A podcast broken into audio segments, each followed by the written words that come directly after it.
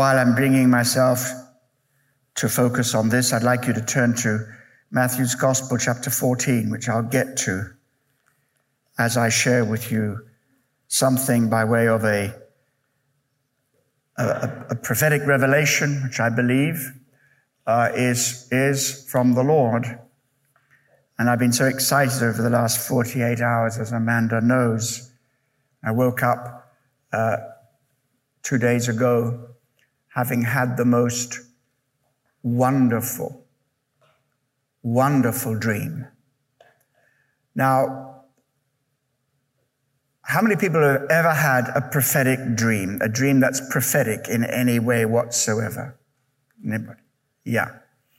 Then many of you will know that there are some prophetic dreams which are so clear and so perfectly fulfilled um, that there seems to be no interference from human uh, thoughts, but it's something that is directly from the Holy Spirit. I'm not suggesting that the dream I'm about to share with you is, is exactly like that in everything. But what I, what I do myself is after a dream where I just know there's something substantially prophetic in it, I go and talk to the Lord about it. And one of the guiding principles of prophetic interpretation of dreams, or indeed the interpretation of prophetic dreams, is you, you focus on what was the main thing. What was the thrust? What was the main thing? And the impression that you, that you leave with and you wake up with. Um, and that's what I did. And this dream concerned, concerned Kensington Temple. It concerned you and the wider network, London City Church. And the dream focused in on this building, which is interesting to me because our focus has not been so much on the building. Now, you're here tonight and uh, you've come to the building. Um, there are many who are not focused on the building. Maybe they're waiting for coronavirus to be completely over. And we teach so clearly that the building is not the church. This is a church building, but it's not a church. Now, in the proper di- dictionary definition, it is a church because the dictionary definition of church is a public, a place of public Christian worship, right? But that's not the Bible definition of church. The Bible def- definition of church is, is the people in relationship with Christ and with one another, gathered in a community, connected in a community. Church is not flicking from one live stream service to another. And now we have the luxury of picking up live stream services all over the world and we become like people popping in popcorn, sitting in front of the television and have exchanged Netflix for live stream. And there's some great stuff to be gained by checking out what the Spirit is saying in different places. But when you're in church community, you are linked by the Holy Spirit to a body of people that you cannot just simply break free from and dismiss unless the Lord truly is in that. And that happens sometimes, but not nearly as much as people think. So church is not just the building. However, in my dream, I found myself in Kensington Temple building. Um, and I don't know how it started, but I, I came into this in the middle of a service, or at least at the very beginning. And the Kensington Temple building was packed with people, packed to overflowing. Everywhere was packed. The aisles, The platform was packed. There was just a small gap in the front, and the cleaner was saying, How do I clean this in between the surfaces? Well, just clean the gaps. And then right up in the balcony, I was up in the balcony with Amanda. And I, I was standing, and Amanda was sitting. And I just took in what I was seeing and hearing and feeling and sensing. This was no ordinary gathering. This was a gathering of people that had been called together by the Holy Spirit. There was nobody standing at the front conducting the service. It's almost as if this was a, a, pre-service. You know, the service had not yet begun, but the service was well underway because God's Spirit was there. People were so full of joy. People were so excited of the, at the presence of the Lord. And certain people were so intensely involved in their spiritual communication with the Lord and with one another that, that, you know, I don't even so sure that they would have stopped to listen to uh, somebody presenting a formal church service. It was happening anyway. And there were people coming in, which I was able to see and discern were new people, people who had come to Christ during lockdown, and this was their first time physically in the building. And when I could see their, see their faces, they were looking around in amazement. They never knew it could be like this. What is this? This sense of, of presence of God, this presence charged, this, the, the atmosphere charged with the presence of God. There were people also, it appeared to me, who were just drawn into the building because they sensed something was going on. They were drawn into the building because they were, had been outside the building and sensed something, and they were nothing to do with KT, nothing to do maybe with any believer, or maybe they were not even believers themselves, but they were, they found themselves here in the gathered congregation, packed full, packed to the rafters. And as I began to see this, I, I, a word dwelled, welled up within me, a message to the church.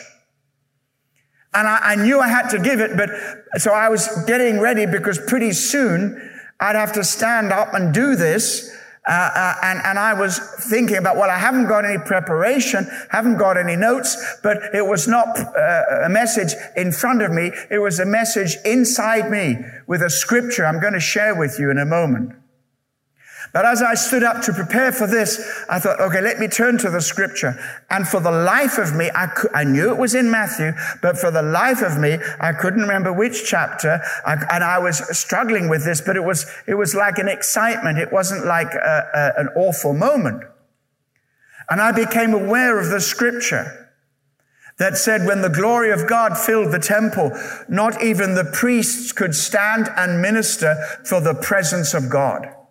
And I felt that I was like one of those people struggling to minister because the glory of God was so present. We've been in situations like that we've been unable to minister because God's presence had just taken over completely and He was doing the work.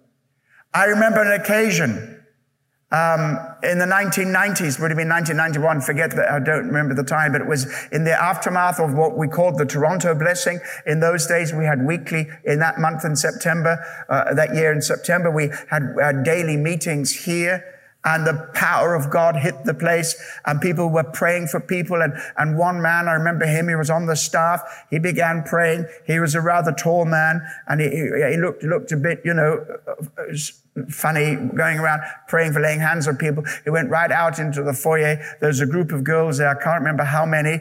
And, and, and he, he said, you want it? They said, yes. He prayed for them. They fell down under the power of the Holy Spirit.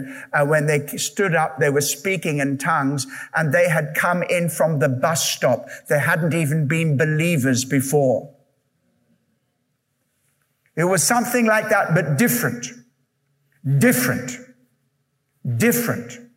There was a difference about this than the move of God that I'm, I'm talking about uh, from a, a number of years ago. And I became conscious that, that you know, while everything was within me, my, I wasn't silenced. It wasn't as if I had lost my focus or, or had nothing to say. The word was burning within me, but I couldn't minister it at that moment because of what God was doing in the house. And the glory of God was so strong. And then in a strange way, as, as can happen in dreams, I found myself outside the building. And there was a man of God outside the building, just in Ladbroke Grove, Ladbroke Road. And I stood at a distance from this man and he said, give me three days, uh, three evenings in that church and the church will be like that every service.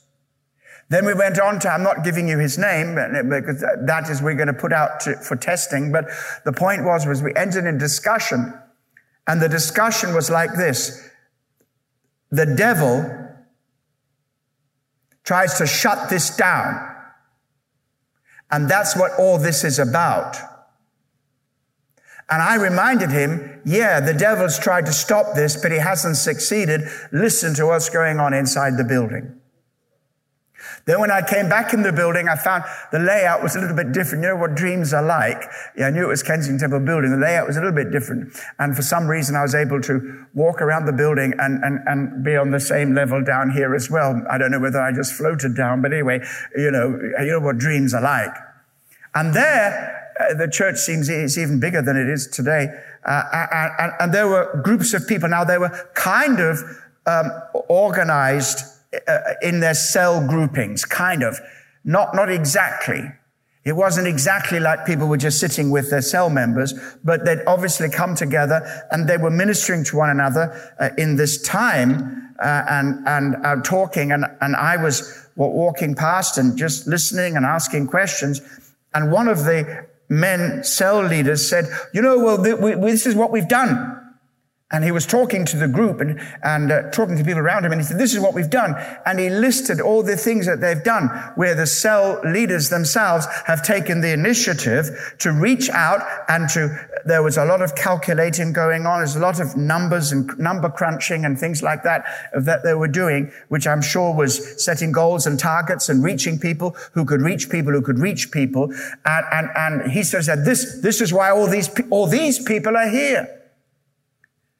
And the interesting thing for me is while I was standing at the back and unable to preach because I just couldn't find my way and it wasn't the right moment, uh, everybody else was missing. The platform was full of congregational members. There was no other place for them, but there's a symbol in that because the, the, the, senior minister was at the back, not able to say anything, not because he was being rejected, pushed out, or not listened to, but it was just not the right moment. And God had taken over in a different way. And now the ministry uh, on the platform was coming from the congregation, and the ministry uh, in the congregation was the same as the ministry on the platform. There was this total transference of ministry, not just upon a senior leader or, or a ministerial team of those who jubilously call themselves reverend, but it was that every believer in the building was charged with the presence of God,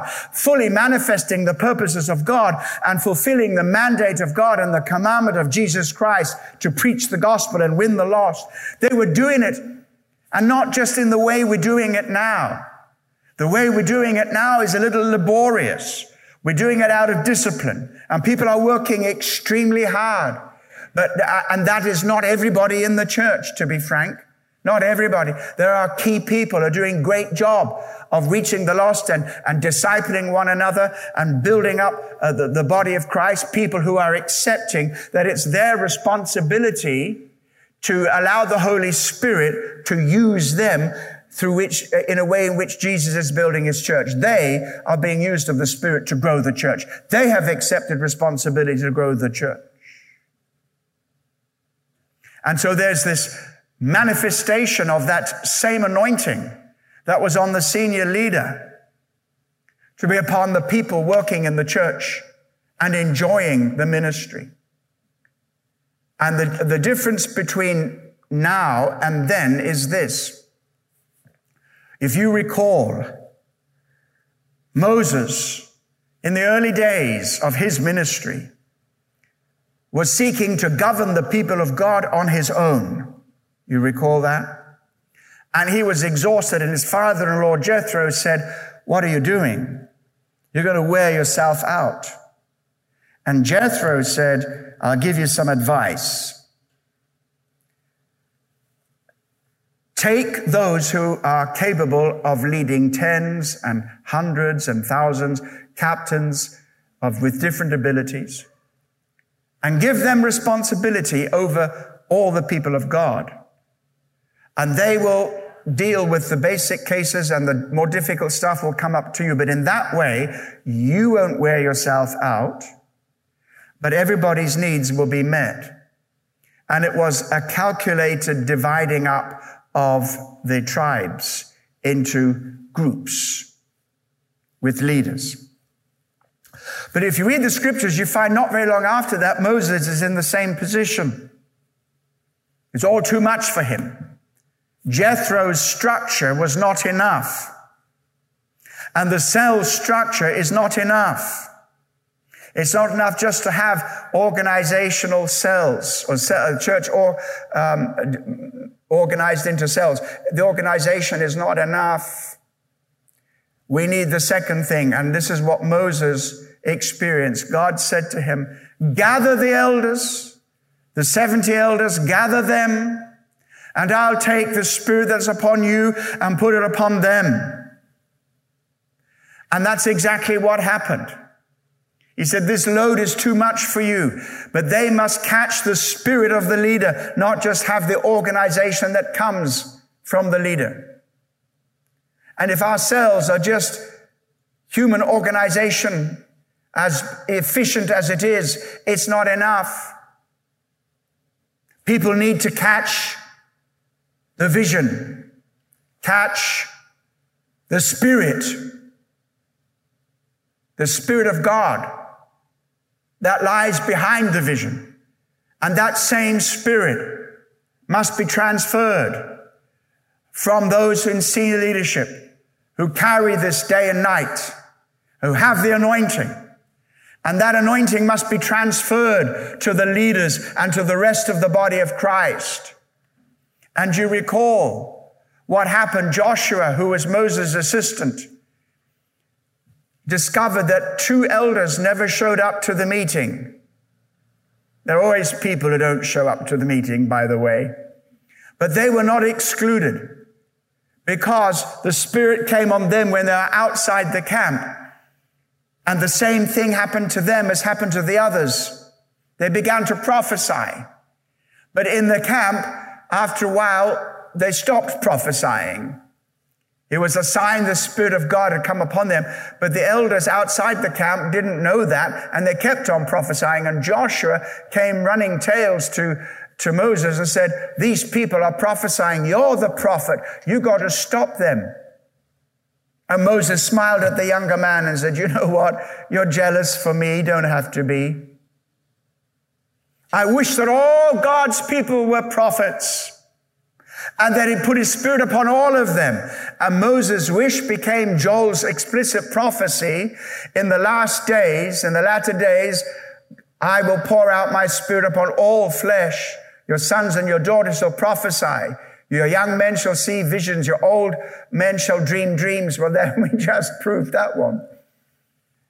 And so here is the outpouring of the Holy Spirit, which was, which was fulfilled on the day of Pentecost. The Spirit of God has come not just to anoint a handful of people who become supercharged, superstars, super performers in the kingdom of God. God's Spirit is God's gift, blood bought and purchased by the blood of Jesus Christ for all God's people who can rise up with a powerful anointing and do the works of Jesus Christ. And that was the, the transformation, the, the transference that I saw. People were burning with, with as much fire and fervency, with as much eloquence and passion, with as much strategic revelation as is upon the senior leader, falling upon people in the church. And the other thing that I saw uh, uh, and what this relates to is that what we saw, what I saw in that dream, presumably after lockdown, because, you know, that we weren't, we weren't socially distanced. So when all this is over and we can gather freely and fully as we did before, the church will be filled with the glory of God. And by that I'm meaning, I'm meaning the building. The church building will be filled with the glory of God and people shall be drawn here and they shall experience God in a new way, and God's house shall be filled, and abundant supply will flow into God's house. Fresh power, authority, passion, purity will be here, and it will flow from the house of God. And what we will see in those days will be the fruit of what the Spirit is doing now and has been doing in London, in our hearts, and in different places in the world. I'm not saying this is exclusively ours. This is God's plan for his, for the body of Christ, the church of Jesus Christ.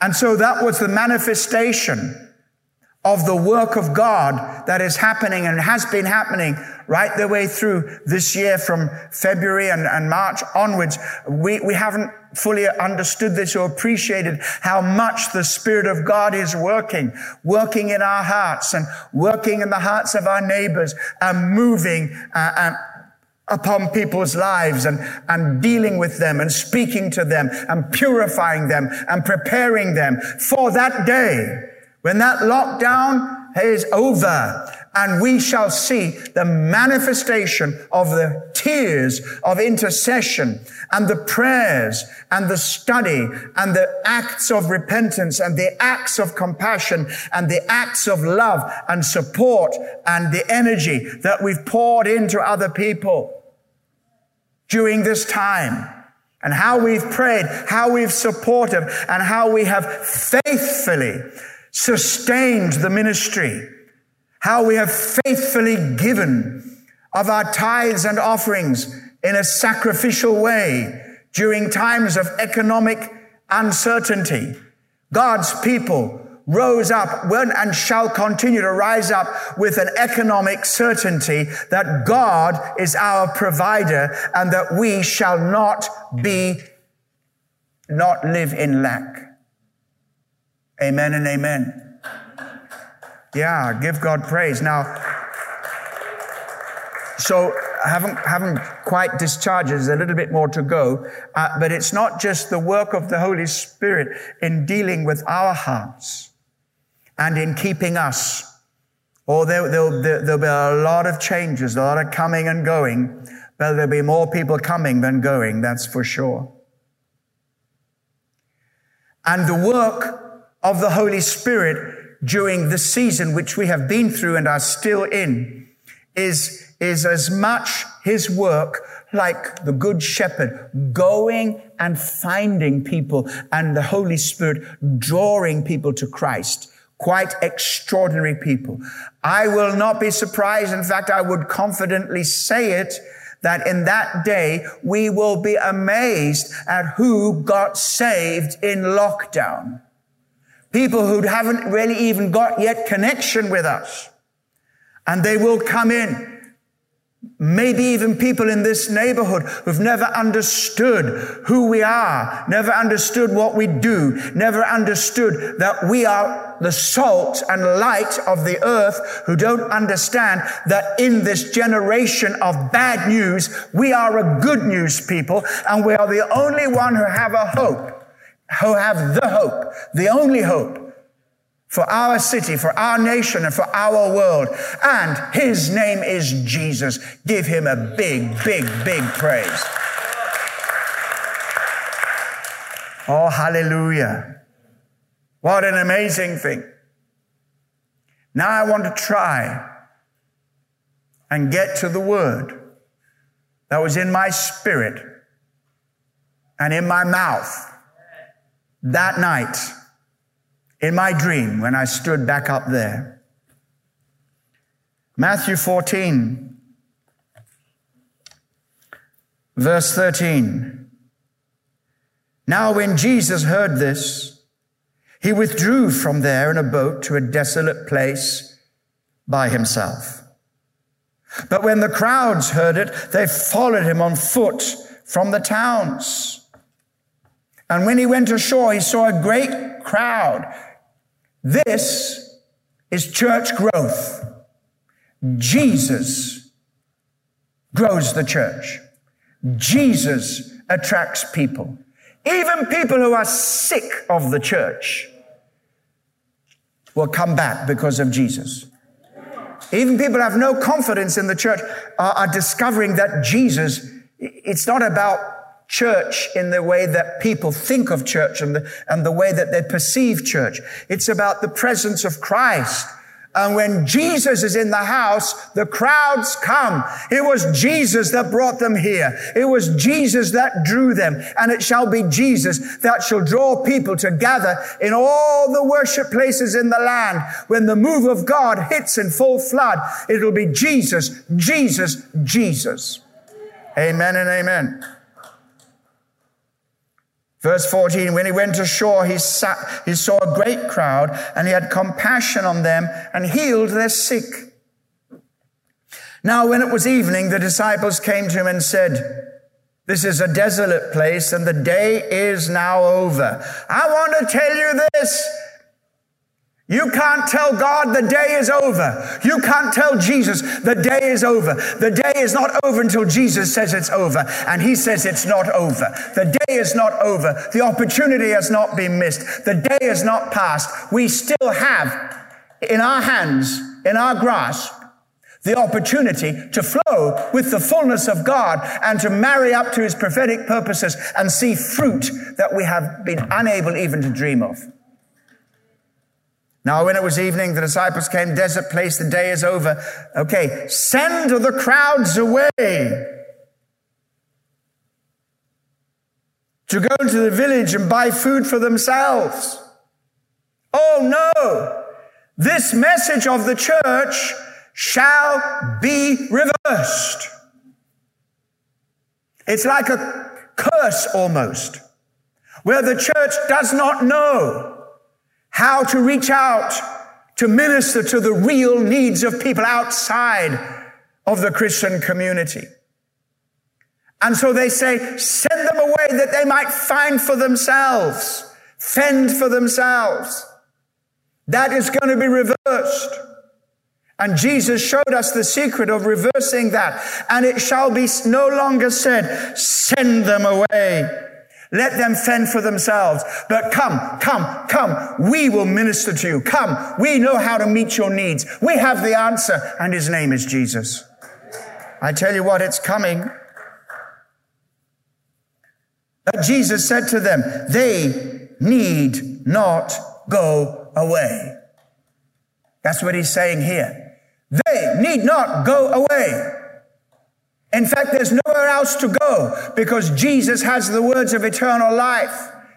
And when they see that they need not go away, but they can come and stay because Jesus is in the house, then this house will explode with life, liberty, freedom, joy, manifestations of the Holy Spirit, and provision.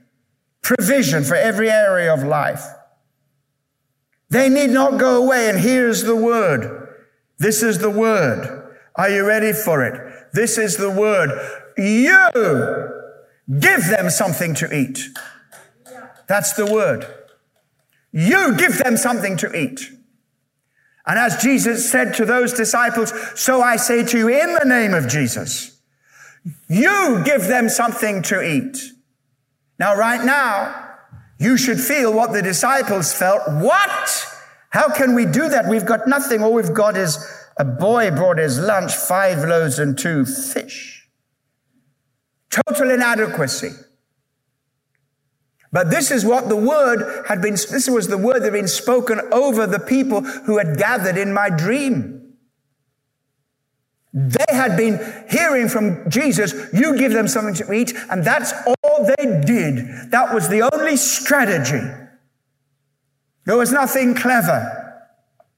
But the realization that they had been anointed by Jesus Christ and gifted with his divine abilities and the gifts of the Holy Spirit and the provisions of the flow of God in their lives so that they had a fresh capacity to do what they could not do before. Give hungry people something to eat when they themselves were not physically or uh, naturally capable of doing it.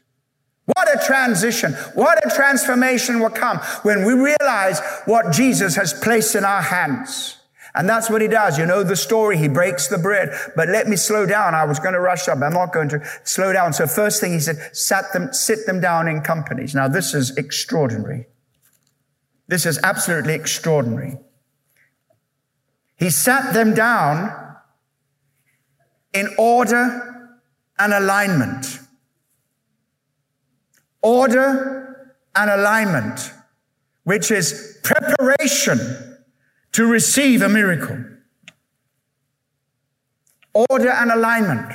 I've been saying that so many times in recent days. Now, the order and alignment is not enough. Something else needs to happen. Jesus receives the humble offering of a young boy. Nobody's too little. Andrew. I'm speaking to the kids ministry. Nobody's too little.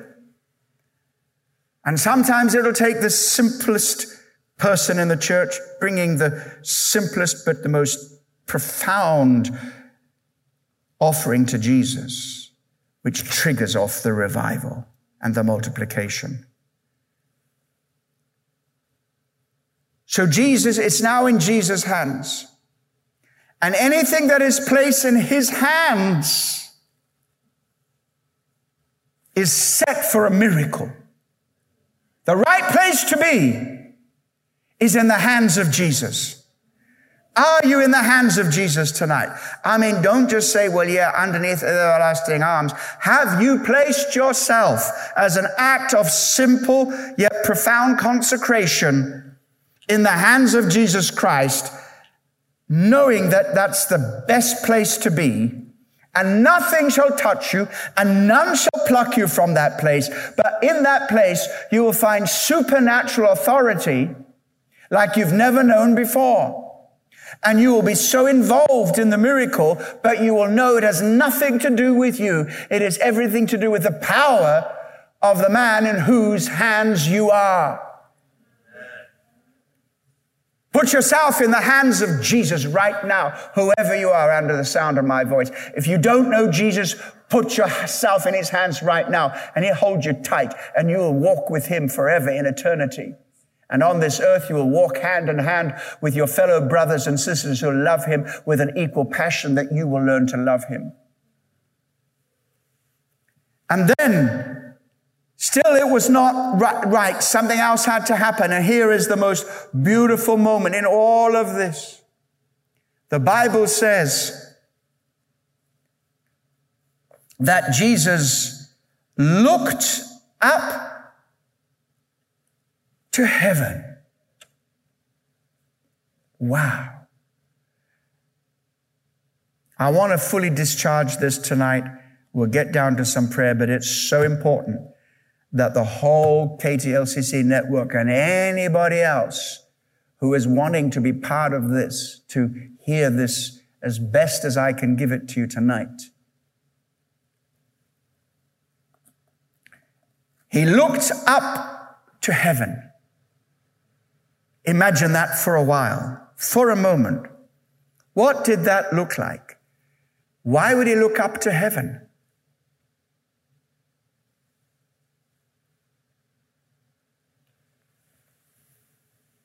Heaven was where his father was. Heaven is a place. It's not just a realm or a dimension. It's a place created by God where he dwells and manifests the fullness of his glory, where there is no resistance to his will. And Jesus had come from heaven. He'd come from the Father's side. And he looked up into heaven and gazed on the face of his Father.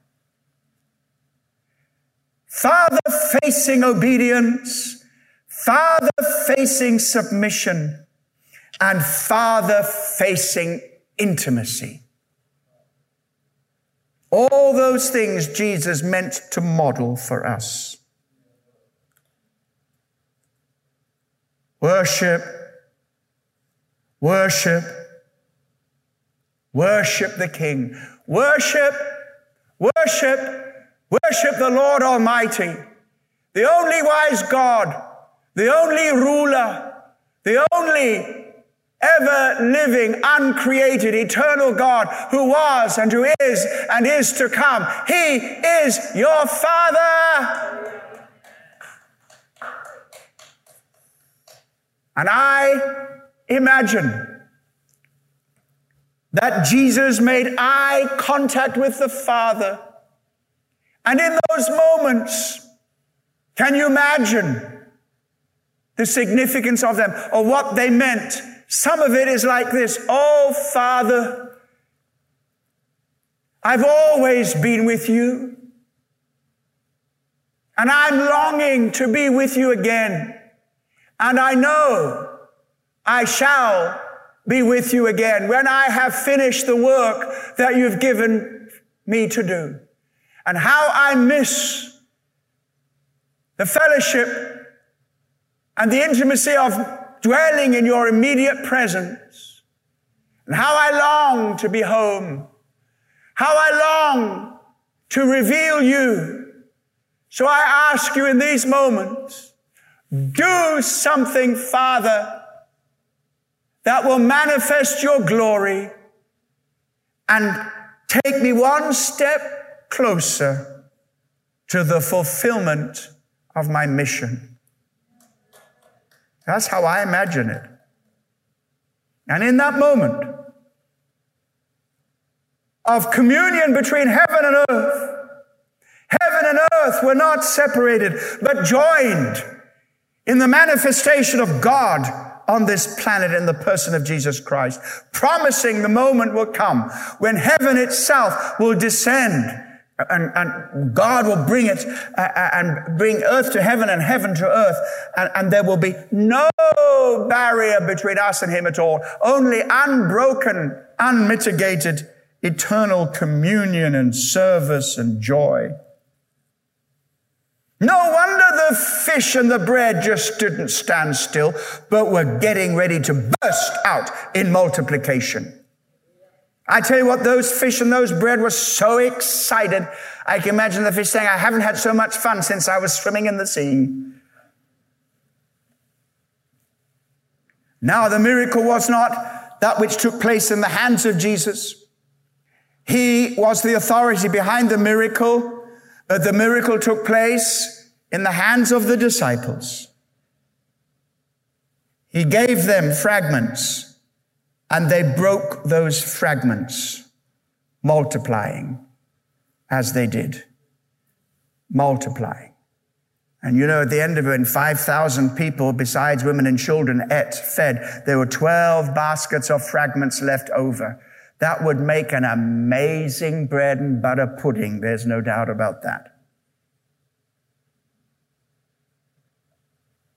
So, what was the word? Don't send them away. There's no need for them to go away. You give them something to eat. But I've got nothing. Oh, yes, you have. What have I put into your hands? these fragments, these few scattered thoughts, ideas, which I stumble to express. No. The moment you step out in obedience, God equips you to give them something to eat. The bread of life, the bread of hope. You don't have to worry what you're going to say. God will give you the words. And there are people, thousands of them, all over the place, hungry. And we're about to ignore them. We're about to send them away. So don't look at us. I remember once as a very, very young minister, ne- I never did this again. And a lady came for counseling. She was the biggest moaning Minnie in the church, and she'd come every day for hours of counseling. And I listened to her one day for just five minutes too long. And I said, Listen, lady, you're listening to you. I want to tell you, I've got more problems than you have right here and now. I can tell you that. Um, but that's not what people want to hear. You say, Don't come to me. I've got more problems than you have. No, you have a living Savior. You have the authority of the name of Jesus. You have the scriptures in your hands. You have God's word dwelling in your heart. Don't, don't say you've got nothing, but even the little that you have that if you feel Jesus has given you, when you give them something to eat, the miracle takes place. And it was exactly that that had brought those crowds. And it's exactly that that will bring the crowds that I see prophetically now, and we shall all see together when this is all done and dusted. God's glory is, is, is about to kick off. And I'm just so happy uh, for that dream. I, I, I'm so happy. I'm floating on the clouds right now because God has spoken to me. And it's going to be okay because you are going to give them something to eat.